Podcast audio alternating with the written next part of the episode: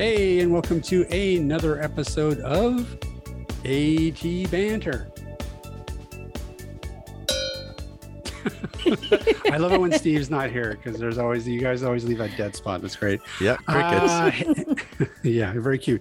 This is, of course, the podcast where we talk with advocates and members of the disability community to educate and inspire better conversation about disability. Hey, my name is Rob Mineault, and joining me today, Mr. Ryan Fleury, Hello. Miss Liz Malone, Hi there. and uh, no Steve Barclay today. Hence the big, l- big empty space where there normally is a banter banter. Womp womp. Yeah. Hey, you know what? Maybe we should make that sound clip a womp womp when Steve isn't here. We should. No banter banter for you. Uh, Ryan, Yes, Rob. uh, I am excited about today's show. Um, why don't we get things started right away? And why don't you tell the fine folks at home what the heck we're doing today and who we are talking to? Today we are speaking with Dave Steele. Others may know him as the blind poet. Dave, thanks so much for joining us this evening. absolute pleasure. Thank you for inviting me on.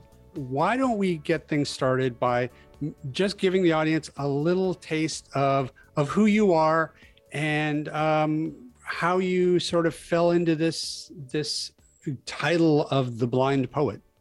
Yeah, okay. I'll, I'll give you kind of the uh, the, the abridged, brief version because uh, it, it's, it's quite a long story. But yeah, so I I have a condition called retinitis pigmentosa, or RP for short, which is a hereditary uh, uh, sight loss condition with no treatment or cure. And it's genetic. It runs in the family. In my particular case, it comes from my mum's side. And every time there's a, a you know a person born, there's a one in two chance that that um, child is going to develop RP when they're older uh, with the, the, the particular type of RP that I have because there's lots of different genetic mutations. But I was officially diagnosed with the condition pretty much eight years ago. I think the anniversary is like next week from where I was officially diagnosed. I always kind of knew we had RP in the family, but I was always told it wouldn't affect me till much, much older. And uh, yeah, I went for a routine eye exam, walked into my local kind of opticians, and uh, when they looked in the back of my eyes, they'd noticed that there'd been a massive change since the last time they saw me. They told me to kind of stop driving straight away. I had to be referred to a retinal specialist. And then, literally, like two weeks later, I was uh, diagnosed with RP officially and declared uh, legally blind, which here in the UK is called severely sight impaired. You've got two levels of sight loss, which is partially sighted and then severely sight impaired, which is legally blind.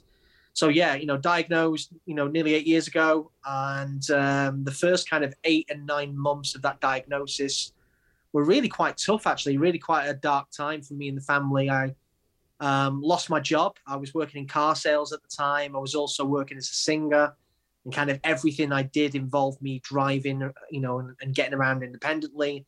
And when I was unable to do so, my employer let me go. Uh, we had a really tough year where we were struggling to get the help and support we needed. And then when I was kind of at my lowest, I got invited to a support group uh, for people with RP and another condition called Usher syndrome, which is the same sight loss as RP, but with hearing loss as well, so deafblind. And when they heard that I'd previously worked as a singer, they said to me, Would you be the entertainment and come and sing some songs for the support group? And I said yes immediately because singing and being on stage and talking like this has always been kind of my comfort zone. And going to that support group at that time was something I was really, really anxious about. I was struggling with anxiety and depression, not just for the sight that I was losing, but also the financial pressure that the whole situation had kind of put on my family. And uh, so, you know, being asked to be the singer for this support group kind of took that anxiety away. Going to a support group, seeing people, you know, who had already lost the sight or were losing the sight, or people using canes and people using guide dogs was kind of like a bit of a scary glimpse into the future for me. So when I, uh, you know, was invited to be the singer, I immediately said yes because, you know, that gave me a purpose to be there. And then this is where it all kind of changed for me. The night before the event or the support group, I was in bed going over ideas of songs to sing. And I just had this really cool idea where I thought it'd be great if I could take a song that everyone knows and uh, and change the words and talk about my kind of experience so far with, you know, with low vision and blindness. So I rewrote the song "Stand by Me" by Benny King, and then when I performed it the following day, the kind of reaction I got within the room was quite emotional. People were saying that uh, I was able to kind of describe how they'd always felt, and the words that I'd written was making them feel less alone. And it was just like flicking on a switch for me. It was like, here's something I can do now that um, is going to make a difference and help people as well as help myself kind of come to terms with it. And that was the start of it for me, where I just started to write poetry about everything that we were going through uh, as a family and me individually every single day and post them online.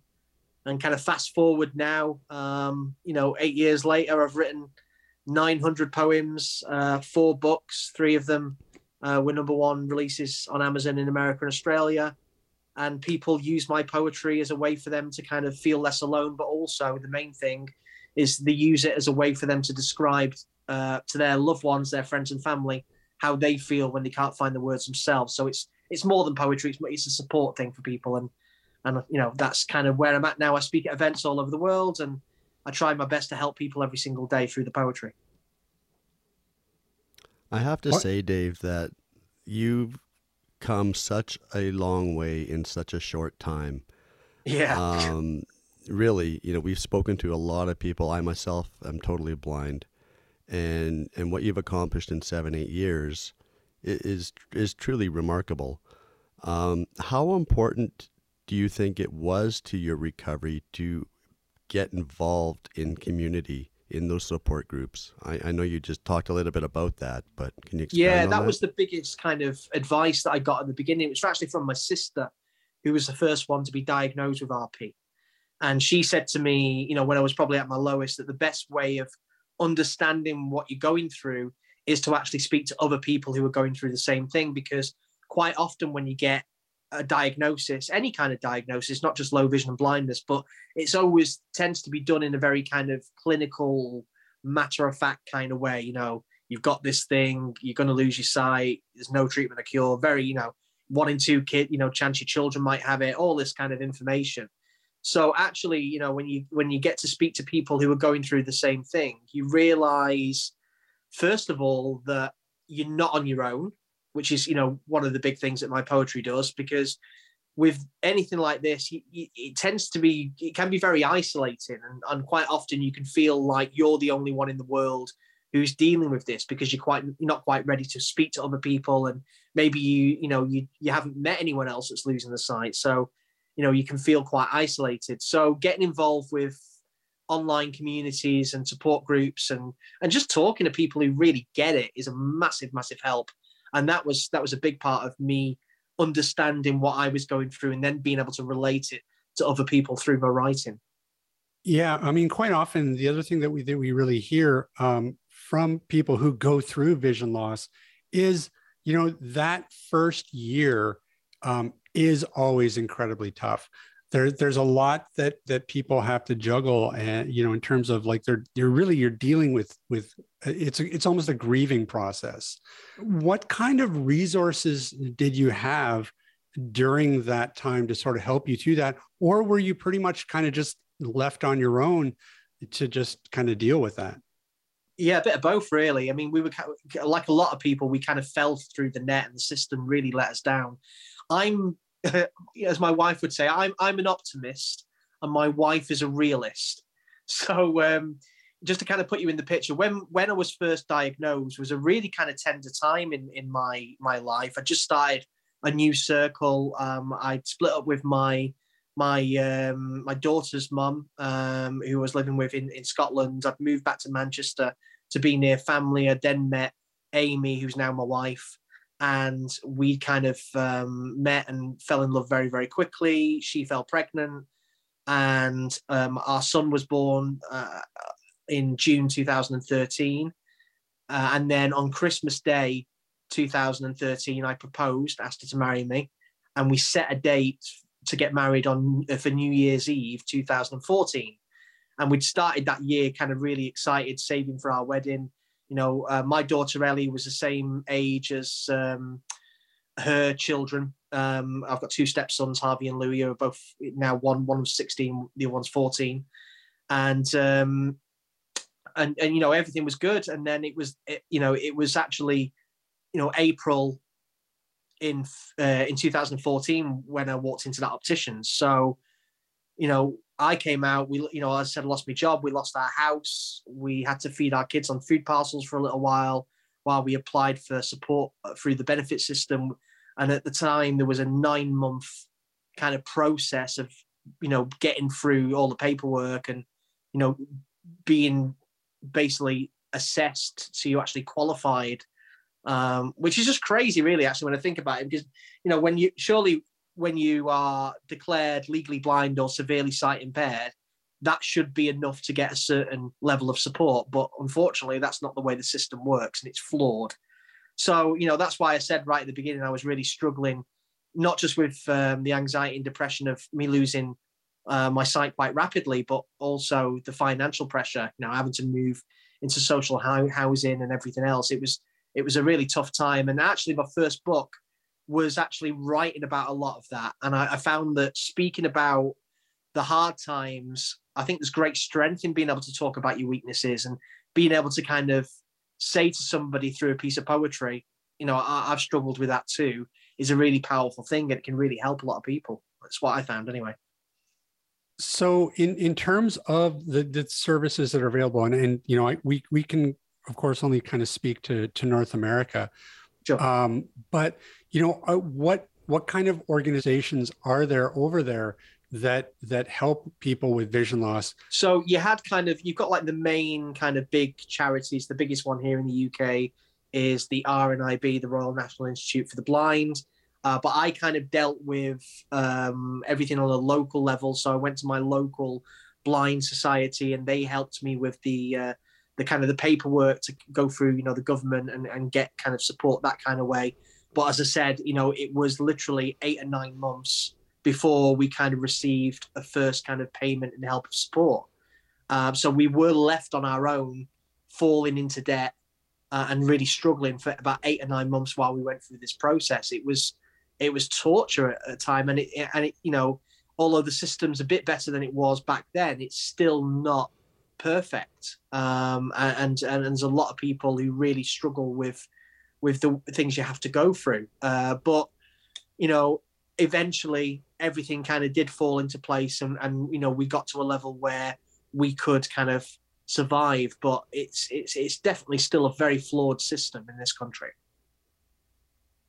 Yeah, and that's exactly how we would describe our system as well. I mean, it's you know, it's there, but again, you know, the the waiting periods and just the type of resources that um, people are offered really really tend to fall short. Well, but let me let me just give you an example on that. So, um, my uh, my wife, uh, her sister Kath, um, she actually lost her son um, Josh uh, in uh, September last year. He was terminally ill, to a condition called Duchenne muscular dystrophy, which is a terminal muscle wasting disease. And he, he passed away at 18. And he, um, when he was about 16, they had to kind of switch his, his benefits, his support over. And he, uh, the, someone came out and had to assess him. And they walked in to see him in his fully electric wheelchair, realizing that this kid was terminal with a condition and just felt so embarrassed that they'd been even sent to assess somebody who it was obviously clear without anyone going round that he needed, you know, a certain level of support. Um, but the system, um, you know, was uh, designed to be, you know, flawed like this and uh, and and put, you know, undue pressure actually on families. So it's um, yeah, there's there's a lot that needs fixing. They need to speak to people within the communities and and people like ourselves to actually get it right rather than you know take advice from elsewhere what kind of barriers did you find that you were surprised with once you started going through vision loss uh, that you had to sort of deal with?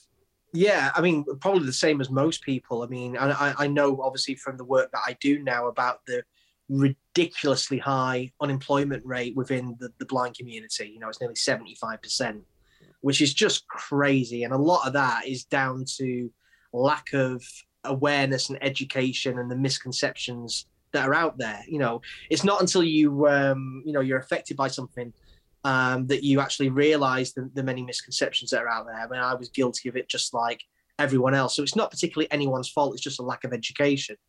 Um, you know, and and I, when I first lost my job, I remember applying for jobs that I could do standing on my head, and the minute I mentioned that I was losing my sight, you know, excuses were made, the phone went down, and it was crazy. Uh, so I had to kind of find my own path, which is obviously what I've done through the through the poetry, and I'm, I'm very fortunate that I've been able to do that. That I'm able to, you know, kind of uh, make a living and travel the world and do all the things that I get to do now. But um, it, it's it's crazy that uh, actually, you know, people who live with disabilities or different challenges actually show, you know, determination and a lot of the key skills that employers should be falling over themselves to actually yeah. kind of get in their staff. Um, right. the strength that we have and, and, and the resilience and all these kind of things, the determination. So actually, you know, it, it, it, should be a lot higher. You know, the the the the, the employment rate. You know, it, sh- it shouldn't be. You know, it certainly shouldn't be seventy five percent unemployed. It's it's it's crazy, and it's something that there needs to be a lot more education about. Dave, I also have retinitis pigmentosa, and hey. I will say, I will say though, when you say retinitis pigmentosa, it almost makes it sound more charming than when I, when I say the, the power of the English accent on. Oh my America. gosh! Yeah, absolutely. It's like wearing a cape. Yeah, I, I, love it. I said, "Oh my god, retinitis pigmentosa." I was like, "Oh my gosh, uh-huh. that's lovely. That's lovely." Anyway, not so lovely, but uh, I wanted to ask you, um, when you were diagnosed eight years ago uh, mm. because, and I don't know if a lot of people are aware of this, there is a ridiculous number of mutations of RP, which makes yeah. it so difficult for um, researchers to find treatments and cures uh, for that reason. So, because of all the different types of mutations genetically, the rate of progression really will vary from person to person. So, for you, at eight years, were you very symptomatic at that stage? I'm just I, I, think it's good for people to kind of know what the warning signs of RP yeah, are, so that they should maybe take more action and go see their um, their specialists. That's a really good question, actually, and, and, only and only something that someone with RP would ask, which is really great. Um, so yeah, I was in denial uh, for a long time. I probably had you know the early onset of RP, which for those people who don't know anything about retinitis pigmentosa, said it again in a posh voice. Um, mm-hmm. It starts off generally with night blindness, so struggling from light to dark places. Uh, the way I often describe it is, it's like your average sighted person walking from a brightly lit area into a cinema. It may take them a couple of seconds for their eyes to adjust. Someone with night blindness, you know, wouldn't be able to adjust in what is relatively just slight dim light. It'd be like complete blackness sunlight, you know, is, can be really kind of glary and hurt. Um, so it's really light sensitivity, and uh, and then from there on, you then start to lose your peripheral vision, uh, like a tunnel closing inwards, and then your central vision then tends to go as well. So early twenties, I probably had the the night blindness aspect, but very very gradual, and it wasn't really affecting me. And but I was probably in denial that it was RP, even though I deep deep inside, I knew I just kind of got on with things because I didn't have to really make any adjustments. And it wasn't until, as I said, my late thirties uh, when I was uh, officially diagnosed, it really started to you know dip quite fast, where mm-hmm. I lost all my peripheral vision uh, in the first kind of eight or nine months. Obviously, stress adds to that. And now where I'm at is my left eye. I've got no useful vision in my left eye. I've lost all my peripheral vision in my right and I've got a tiny bit of central vision, which I use pretty well, but now that's starting to go as well, where it's getting fa- fairly blurry pretty quick. So I'm, I'm kind of at the last stage of, of my useful vision at the moment. But actually, and I want to add this, um, you know, we talk about like all the, the, the tough times and everything else. It does get you into some funny situations, and I want to tell you a quick story if we've got time. Um, when I before I was officially diagnosed, when I was working as a singer, uh, I was doing some gigs on the south coast of England, had a couple of days off in between shows, decided to check myself into a nice hotel just to kind of relax. And this was when I just had kind of the, the night blindness aspect. And I was in the hotel in the daytime, just relaxing, went to the gym, thought I'd go for a swim, went for a sauna, went to go to use the sauna, and I opened the sauna door, and it was quite dark inside, and there was a lot of steam, and I stood in the doorway waiting for my eyes to adjust to the light, and that took about a minute, and then when my eyes had adjusted, to my horror, I realized that there was one woman on her own in the sauna. And basically, what I'd done is open the door and stand in the doorway, motionless, staring straight at her for about a minute, like some kind of shadowy, scary figure. Uh, and literally, as soon as I walked in the sauna, she left. Um, so, yeah, it does kind of get you into some tricky situations. Oh man. we got to get her on Yeah. the show.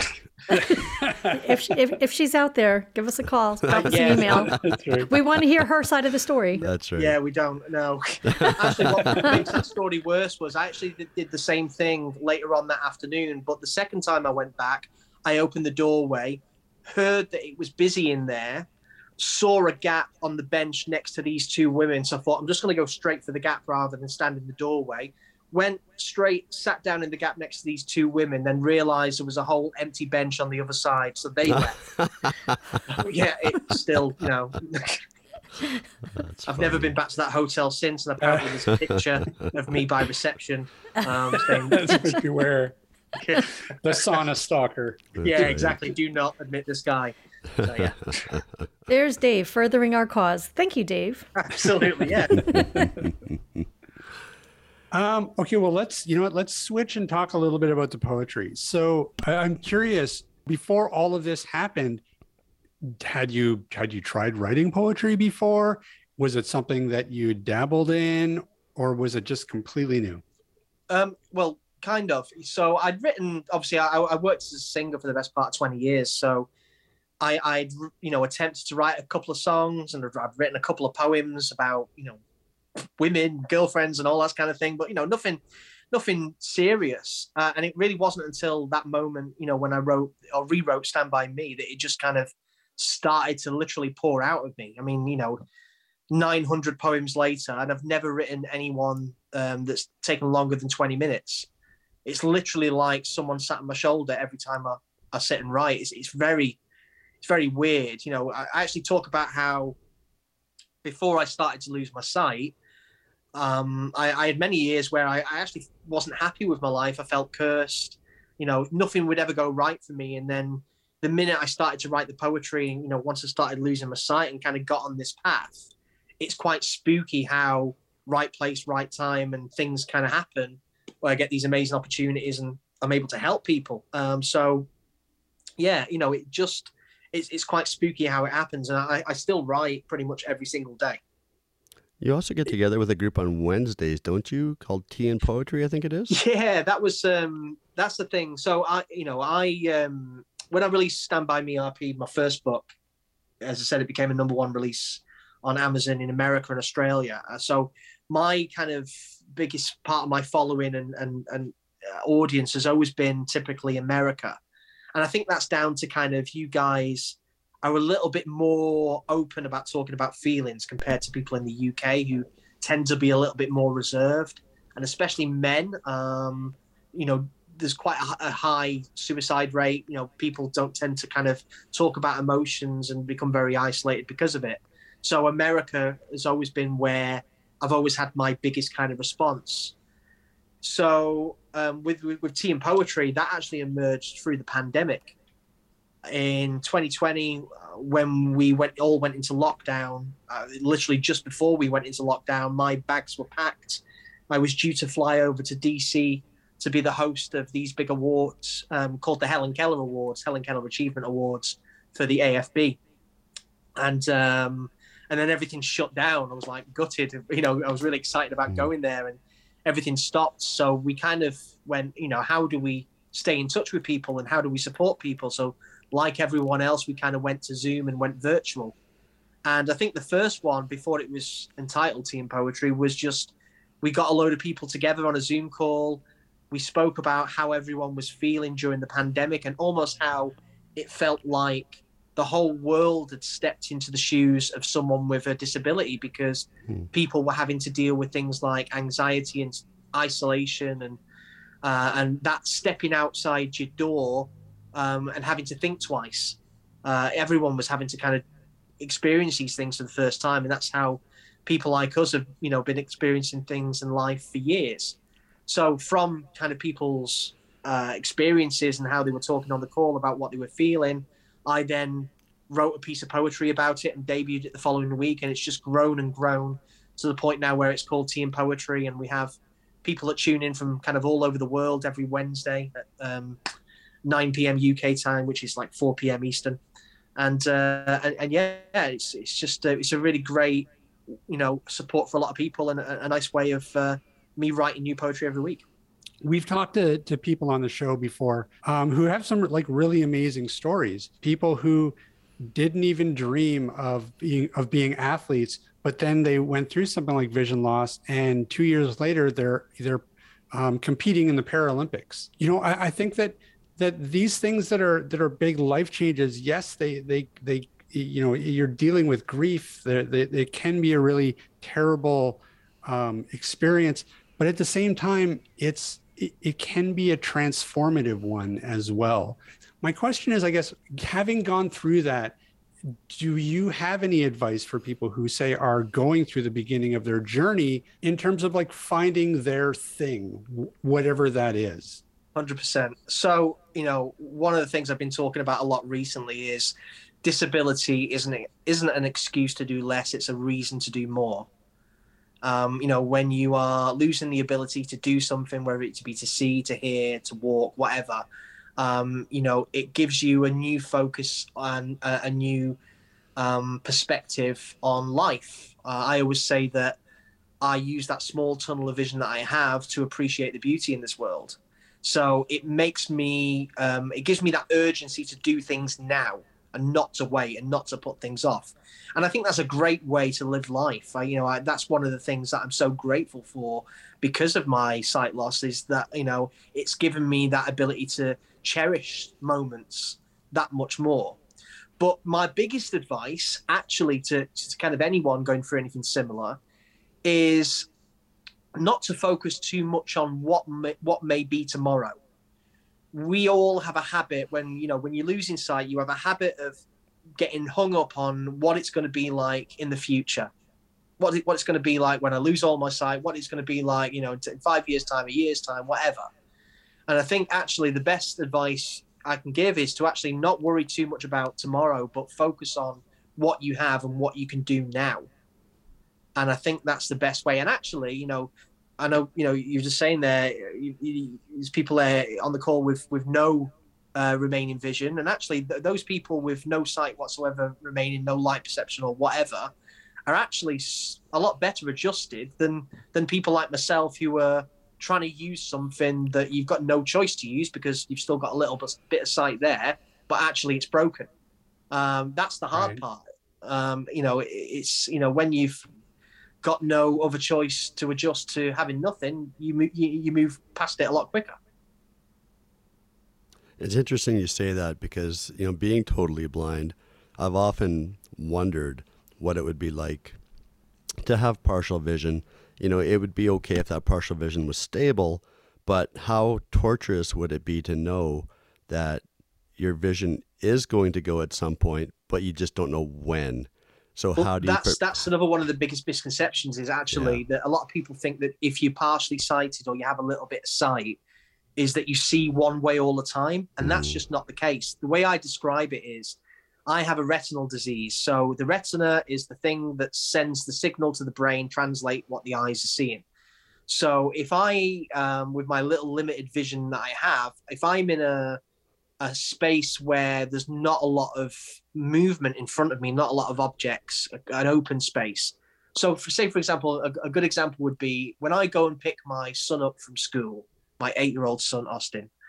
If I'm in the playground and it's just a few parents waiting for the doors to open and the kids to come out, um, I feel like I can see fairly well. But then all of a sudden the bell goes and the doors open, and all of a sudden all these little moving objects come out the doors, spill out the doors. And because my retinas can't deal with that amount of information, and all that mm. movement, in a split second, I go completely misted, fogged over, Right. um, blind.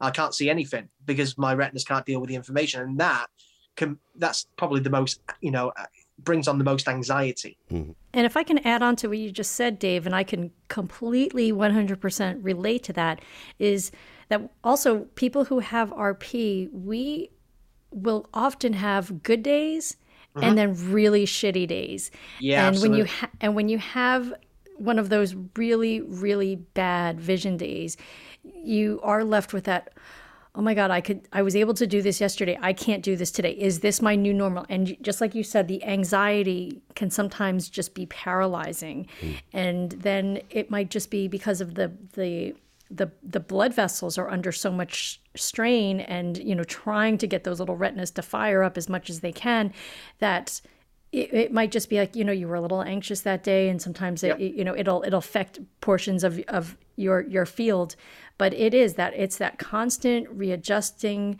that anxiety and just the unknowing um, so I, I mean, I'm just echoing exactly what you said in, in so many ways, but it is one of those things that people don't understand. That it is. It's like it's like living in a world where you are constantly on eggshells. yeah, there's so many things that affect it. You know, stress, illness.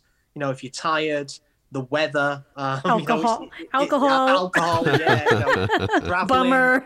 yeah, exactly. All these, you know, all these things. You know, like obviously I was in San Francisco last weekend, and then you come back and you got the jet lag, and then it, you know, eventually that'll hit your eyes. And uh, you're exactly right.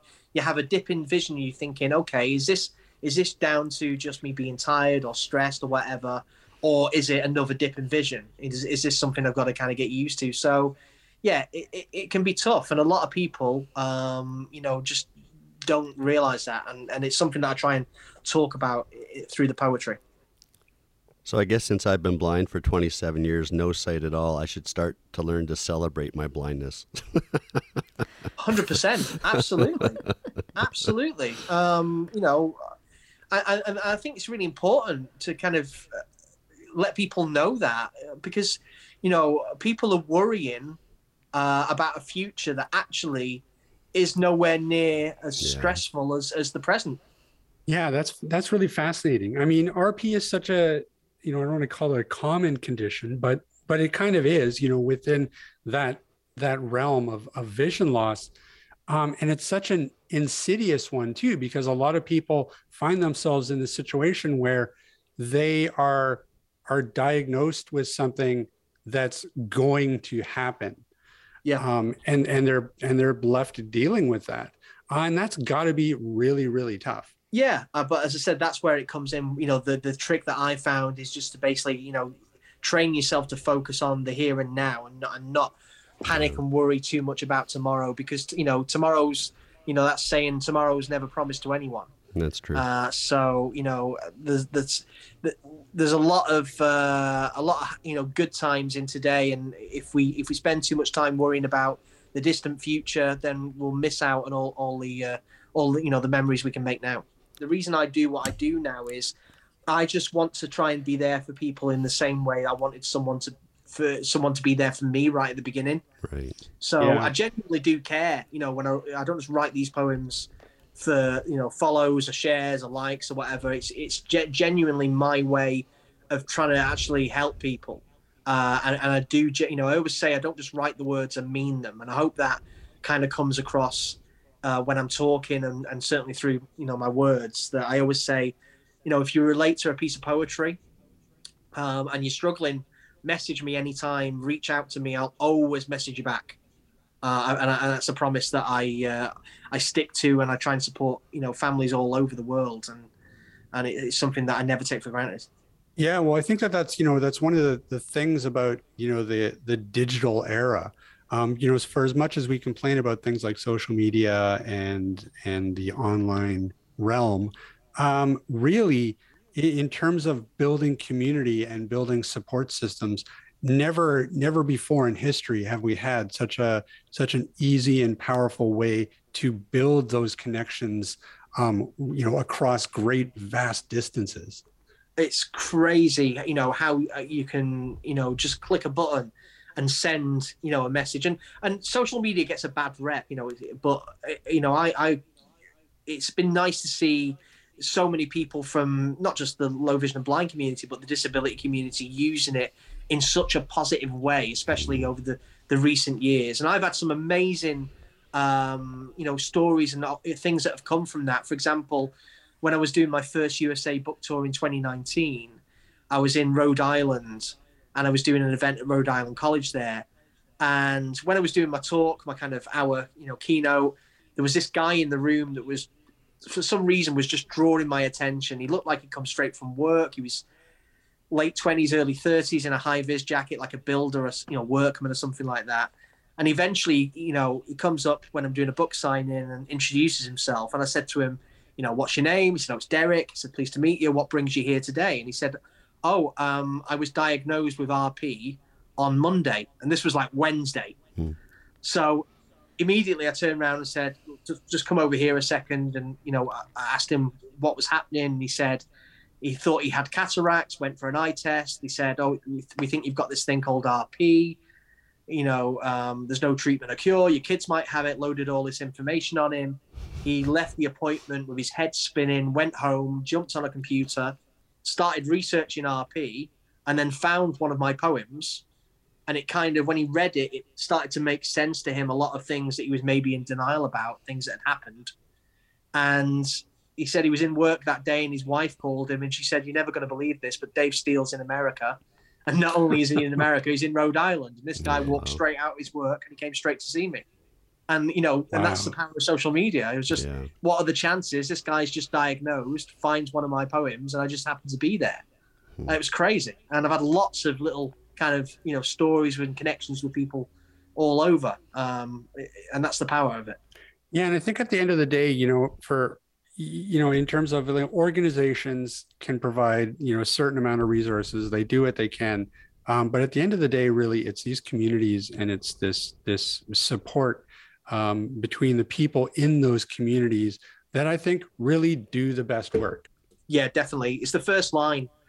Um, you know, with as far as like the clinical side of things, they're still trying to you know discover a lot of things. And as as, as you're just saying there about RP, for example, having lots of genetic mutations, they're still you know finding a lot of information out. And actually, the best way is just to speak to other people who are going through the same thing. And that's why I think it's key that a lot of the big kind of three letter organizations out there your afb nfb ffb all these places in america that i'm connect, connected with now um, why it's so important that we have people with, working within those organizations who are living with the conditions uh, that you know the, of the people that they're trying to support I, I think the the other really interesting thing about this though is that the arts creativity and you know certainly poems specifically i think really do something kind of special because mm-hmm. it allows it allows people to really absorb this these feelings and the this information in a really short condensed way that just nothing else does reading a blog or listening to a podcast doesn't hit people as hard as something like a poem and i think 100%. that you're really ta- tapped into something really special there i couldn't believe there was more people doing it actually when uh, when i first you know kind of had the idea with this, the Stand By Me RP song. And, you know, it is poetry and music is the same thing. You know, we've all got a, a song that's been there for us, you know, in a dark time, a breakup or whatever. We turn to these kind of music and storytellers. You know, the best um, singers, songwriters, the, the storytellers. And what they tend to do is the best ones, the ones that we really relate to and, and have a bond with, uh, are the ones that really open their own lives up and talk about the, you know, bare the soul and talk about the things that they go through. They're they're they're the ones that really hit home, and and that's something that I I promised right from the start that I was going to do. That I was going to you know talk about everything, the good days, the bad days, and hopefully that people would connect with my words and be helped by it. So now that now that hopefully we're kind of in the tail end of COVID, what's kind of next for you? What what are, what are you working on now? Or do you have any any more tours in the works? Yeah, hundred percent. Lots, lots. Um, I mean, the biggest thing at the moment, something I'm so so proud of, is uh, the the latest book that just got released in December, uh, which is the first in a new series of children's books uh, called Austin's Amazing Adventures. So these are short poetic stories based on my son Austin, who, as I said, has got a one in two chance of losing his sight when he's older, but he's, he's no signs at the moment. But in the story, he's a young visually impaired boy going to a mainstream school with his best friend, who's his guide dog, Joe. And the books are about kind of the interactions that he has and the challenges that he faces. And the idea behind them is that it's going to normalize uh, disability and, and, cha- and different challenges for children living with them within schools, break down those misconceptions and those social barriers that they face. So the children that are reading them with disabilities and different challenges will relate to the characters within the stories, and those who aren't affected by disability or different challenges will realize that these kids are just like them. And you know, the first book is about Austin, uh, but where we're going with the future books, because I wrote the first six stories in one night, is that we're going to have characters, secondary characters within the stories, where we can talk th- about things like autism and ADHD and wheelchair use and all these things that if you walk into any mainstream school that you're going to see and normalize them for these kids. So that's kind of the next big big project, as well as obviously all the speaking engagements and and doing all the other things. But um, yeah, I'm, I'm really proud of that. And obviously Austin being the main character in the book is really cool. We're actually coming. He loves it. We're, we're coming to um, uh, the uh, Foundation Fighting Blindness have an event in June uh, called Visions 2022, and it's held. It's going to be held at uh, at Disney World in Orlando and myself, my wife Amy, and Austin uh, are coming to Visions to actually speak at the event. And it's going to be Austin's first time in America. And what a great way of oh, being able to kind of come to America for the first time, go to Disney World, and, and speak about your book. That's just, just such a cool. wow. for anybody out there who is interested in your work, uh, where can they find you online uh, if they want to find out about you? If they want to attend the the tea and poetry, if they want to look into some of your books, how can people find you? Yeah, so really, really simple. Go to my website, which is theblindpoet.net. And one of the really cool things about the internet at the moment is it's really cool. You can just go into Google and type in the blind poet, and all this stuff kind of pops up now. There's been many blind poets through history. I think the first one I'm aware of who have actually got tattooed on my arm was a guy called Homer, not Homer Simpson, um, Homer, who wrote the Iliad and the Odyssey. That's right. And um, he was the original blind poet, uh, so which is why I've got him tattooed on my shoulder. Um, but it's it's quite cool that you can just go on and type in the blind poet and, and find a lot of my stuff. But yeah, the blindpoet.net is the website. Awesome. And we'll be sure to uh, include that in our show notes as well. Dave, I thank you so much for for dedicating the evening to come and talk to us. Um, it's it's been incredible. Um, best of luck with uh, the new book series. And, and actually, when once you get a few more books under your belt in that book series, you got to promise to come back and talk to us again. Oh, my pleasure. Absolutely, I'd love to. Let us know if you ever come to Canada, the West Coast, preferably. Oh yeah, of course. Yeah, I, I am actually. Oh, uh, I just I just did a TV interview uh, in Canada a few weeks ago um, for, and I can't remember the name of the TV uh, channel. AMI. Um, AMI. Yes, AMI. Yes, AMI. Yes. Yeah, A- AMI interview, uh, which I think believe I believe it goes out in like June or July. I think. Oh, see, there you go. We'll get we'll get you we'll get you published before that, so that looks like they're, they're ripping us off. That's right. Sounds good. All right, Dave. Well, listen, take care and best of luck, and uh, let's stay in touch. Yeah, thank you so much for having me on. Thanks a lot, Dave. What a charming man. Yeah, oh, it's all about the accent for you, I'm oh, sure. God, I, it's like just. Yeah, I know. I tell you, I wish I wish I was better at accents. You should go to the go to a go to a language coach and say, "I want to sound charming and." British I need to and... I need to learn how to say Liz and Google, and I want an English accent. To everyone in our audience, if you want to hear Rob's Irish accent, send an email to cowbell at atbanter.com. way to way to get nobody to email us. They might again. finally they might finally email us to hear that. I don't know. All right. Well, I'll hold it. I'll hold it in the bank. I have it ready for everybody. Um, no, that is so cool. Uh, I mean, what a turnaround, right? Like Absolutely. that's got to be that's got to be really something to to just have the you know the worst nine months of your life um, and then just slowly it just turn around and you know eight years later you're in a completely different world. And i hate to say this and sound like debbie downer and no offense to anyone named debbie uh, what what what dave has done is certainly the exception and not the norm. Because when you you know so many people you get that news. I mean i, I got that news too. And there are so many people who just who don't turn it around. So that's sure. I mean, yeah, I mean, yeah, I, I, I think so. I mean, it's hard, and it's hard, right? Like it's it's hard to find your thing. You know, certainly that is even harder to do when you're going through a big traumatic life event like that. But I think that I think that everybody has that in them somewhere. It's just a matter of if you're lucky enough to tap into it or get that opportunity to bring it out. Taking advantage of all the support systems, the support groups, having a, a core group around you, family, good friends. I mean, that that's really where so much of that that that good yeah. juice comes out of. And so I, I, think that that that Dave seems to have that that secret sauce, and I think it's it's it's wonderful yeah. what he's done with it. Yeah, well, and especially that he can take that and then help others um, is you know even better.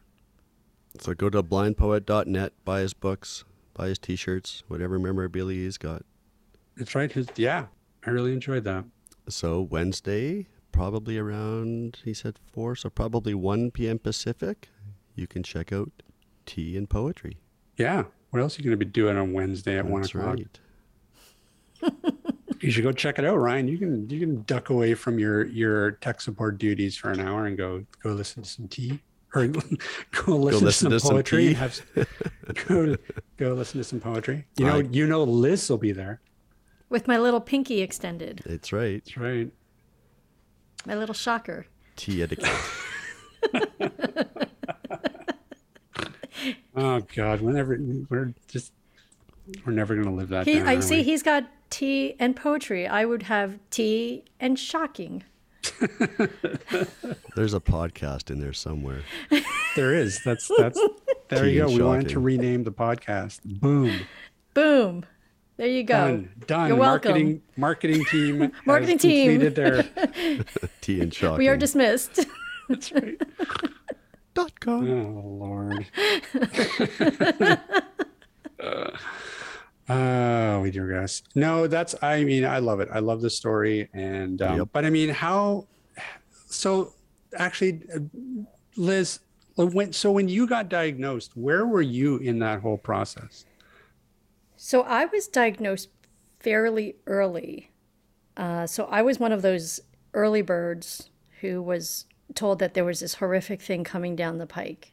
So, uh, so when when when Dave was talking about try to focus on today and not what will happen. I had all the doom and gloom of, oh my mm. God, my life is going to suck when I reach a certain age.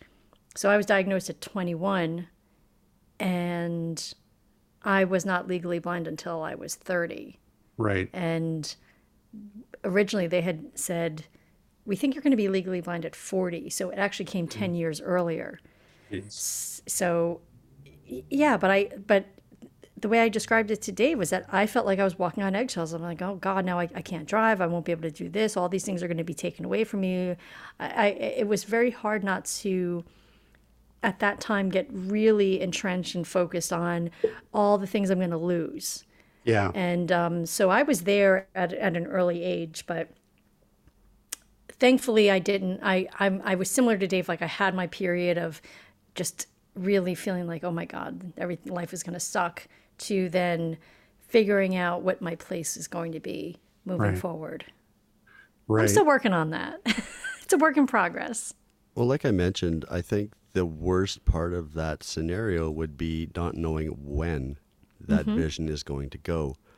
I, I, I guess you can't really understand or comprehend what that's like. I lost my sight instantaneously. Boom, it was gone. Having that kind of gentle reminder teasing you day after day after day yeah. after day of not knowing when it's going to go because you know it's going i that would be so hard to deal with Well, as goofy as this sounds, I'll even have moments where uh, my it, it'll be my own hair will sort of fall in front of my face, and I won't feel it touching my cheek. It'll just kind of block my vision, and I say, "Oh my god! Oh my god! Oh my god! I can't see my oh my god! My central's gone." And I'm like, "Oh my god! It's my hair." Okay. Oh, jeez. Wow. so it's that first feeling of like, "Oh oh sh- oh shit!" There's like the yeah. anxiety. yeah. My God. Mm-hmm. Wow. So it yeah you you you kind of are you have these moments when you're on edge a lot because when something drastically changes, you're thinking, "Oh my god!" You you can't help but think the worst. So and that makes me wonder like is there are there any resources for people who are newly diagnosed that are living through that because uh, you know I would think that that's a really big hit to your mental health to to especially have to deal with that for years. Mm-hmm. It's very hard to get it um, as a state-sponsored resource because here in the U.S. everything is state-run in terms of uh, what kind of resources you get for um, Yeah. For uh, conditions. Right. and he, he- uh, unless you have private insurance you're not going to you're not going to get a you're not going to get seen for Yeah. months Yeah, and I don't I don't think that there's anything here either. Um, I suspect that there's there's really not certainly not anything that's funded. Um, so I mean, I think that you know that's even a problem. Um, you know, people who are who are living under sort of the the cloud of this coming. I mean, they they need help. They need resources to to deal with that because it's it's it has to be a, a really big burden to to face. Um, so I mean, hopefully there are lots of support groups and stuff out there um, that can help in that regard. Well, I think it's like Dave said. You know, that's kind of the one of the benefits social media can have is it broadens our community to be a global community. Sure, it can be a you know a dumpster fire, but you know you can choose not to attend those groups and find the groups that are supportive and encouraging. Yeah. Because you know everything is based around the medical model, right? You Yeah, know, you're diagnosed and then you go for your follow-ups and you go for your follow-ups and you go for your follow-ups. But at the end of the day, you're still left on your own with your friends, your family, That's right. and hopefully you can get plugged into a community. Yeah. Yeah. Whatever support system that you can sort of manage to to put together for Yeah. sure. Mm-hmm. Well, we can't change the world today, I'm afraid, Okay. because we still have to have lunch. you must be fed before you can change the world That's right. Exactly. no one changed the world on an empty stomach so Nope. Hey, Liz. hey what's up rob Where can people find us? if they choose they can find us on the web at atbanter.com Uh, hey, they can also drop us an email if they so desire at a cowbell. What's this if they choose to find us and if they desire to send us an email? They do you mean? will go to atbanter.com and they will send an email to cowbell at atbanter.com. Wow. Okay. There's Ryan- no indecisiveness on The- this show. these are not the droids we're looking for wow. Yeah. Really. Just- Ryan's using the Jedi mind trick on everybody. nice. I approve. they. uh Hey, they can. They No, will also they will. go to our social media feeds, uh, Facebook and Instagram. Or wait, no, Facebook and Twitter. Well, hell, if we're, if we're commanding them, let's let's bring back our Instagram channel. Uh, Talk to the marketing fa- team. Yeah, that's right. The marketing team's very busy apparently with all the assignments that you're assigning them. Uh, Facebook, where are they going? Go go to Facebook and Twitter, and you can find us there too. Absolutely. Or any of your favorite podcast apps. You want to want them to send some money your way too, when, while we're commanding them. Not yet. That's coming. Not yet. Just wait till the uh, we will need some funds for the for the AT banter anniversary party. Yes. Speaking need of which, a we lot of tequila. speaking of which, we need a meeting. Yeah, I know. We need a meeting. I know. We will meet We will meet. and stare blankly at each other. Probably. Yeah. Uh, and drink well, that's the thing. I think we just, drinking has to be involved. always Yeah. I always, talk, Uh, I, I always turn back to alcohol. I don't know. Yeah, I you mean, do. there's a yeah. I, I don't know. I just noticed that myself. Maybe I need to intervention check myself. No, you're fine. I'm good. I'm good. You're good. You're fine. I'm You're totally fine. good. Yeah. See, poetry and tequila for you. Hmm. Yeah, we're done. Uh, that is going to about do it for us this week. Big thanks, of course, to Dave Steele for joining us. And we will see everybody next week. This podcast has been brought to you by Canadian Assistive Technology, providing low vision and blindness solutions across Canada. Find us online at www.canasstech.com. That's C A N A S S T E C H.com. Or call us toll free at 1 844 795 8324. For all your assistive technology servicing needs, call Chaos Technical Services at 778 847 6840 or find them online at chaostechnicalservices.com.